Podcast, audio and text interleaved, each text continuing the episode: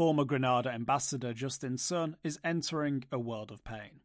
Local Grenadian media reported that Tron founder Justin Sun lost his ambassador status and title His Excellency during the summer of 2022, despite keeping up the pretense on social media in the months following.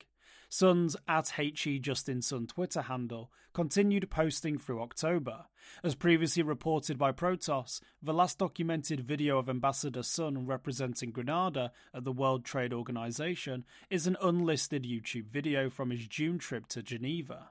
Sun is experiencing tumultuous times. His stablecoins are unable to maintain their peg. Last week, the Securities and Exchange Commission filed a lawsuit over alleged market manipulation and offering unregistered securities. With news of Sun losing his ambassadorship now surfacing, it looks as though the cryptocurrency founder may be running out of places to hide. Unconfirmed rumours suggest that Sun, a Chinese citizen, is no longer welcome in China.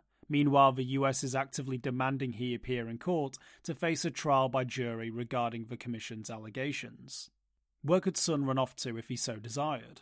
It's unclear which countries would welcome the crypto billionaire, but he maintains close connections in the Caribbean islands, Europe, and Asia. The number of nations that would refuse to extradite him is unclear and likely close to zero. For more informed news, follow us on Twitter, Instagram, and Google News, or subscribe to our YouTube channel.